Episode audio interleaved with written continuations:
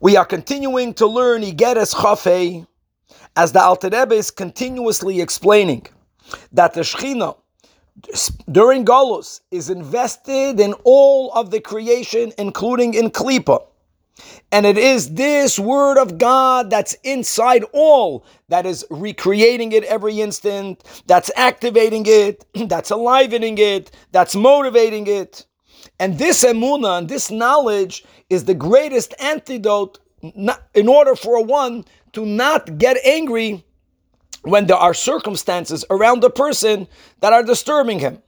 Now the Alter Rebbe says there is one case where getting angry is not only okay, but it's a mitzvah, as we find the story in the Torah where Vayiktzaif Moshe, and that is that if someone is doing something sinful, whether it's directed towards you, whether it's directed towards the world, but if and when you will react towards it with anger, that person will therefore stop the sinful behavior.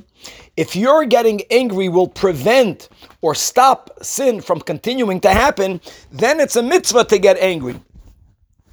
However, in all other circumstances, and let's come back now to the teaching of the holy Baal Shem Tov, which those who were not yet Chassidim criticized.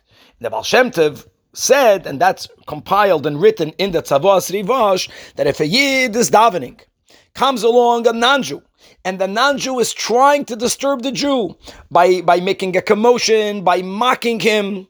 So not only says the holy Baal Shem Tov should one not get angry, and here, what would anger help?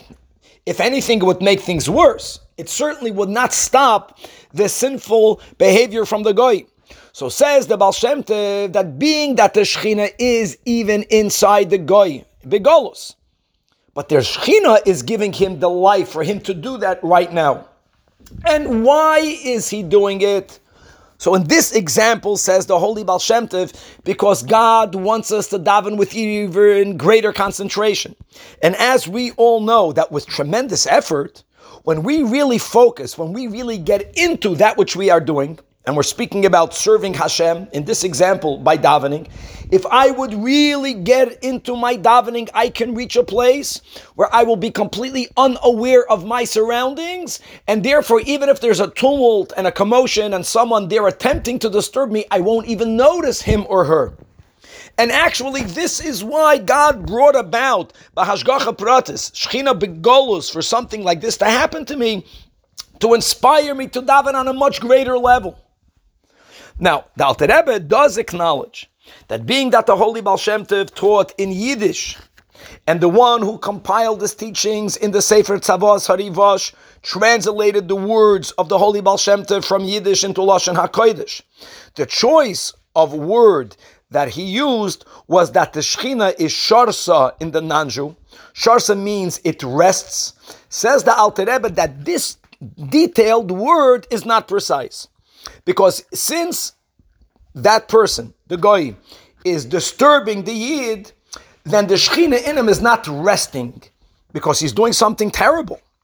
But the Alter Rebbe said in Yiddish, and it should have been translated to Loshen Kodesh, that the Shekhinah is Nislapsha. It's enclosed in a way of Galos. It's not comfortable that its energy is being used externally to disturb a Jew from davening, but there's a purpose for it. So on one hand, it's begalus, and this doesn't take the choice of the non-Jew off the hook. He will be punished for attempting to disturb a Yid from davening.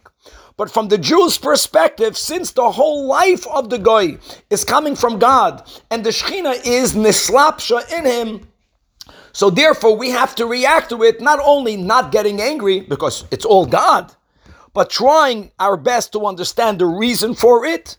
And when we do understand the reason, which was in this example, the reason is, is that God really wants to inspire us to daven on a much deeper level, that not only will we not get angry, but we will indeed focus better on the tefillah. And all of this is because of our emunah, that it's not the goy's doing per se. No one has independent power. It's the Shekhinah, which is now in Galus, through this externally not good act, is inspiring us to get even closer to Hashem.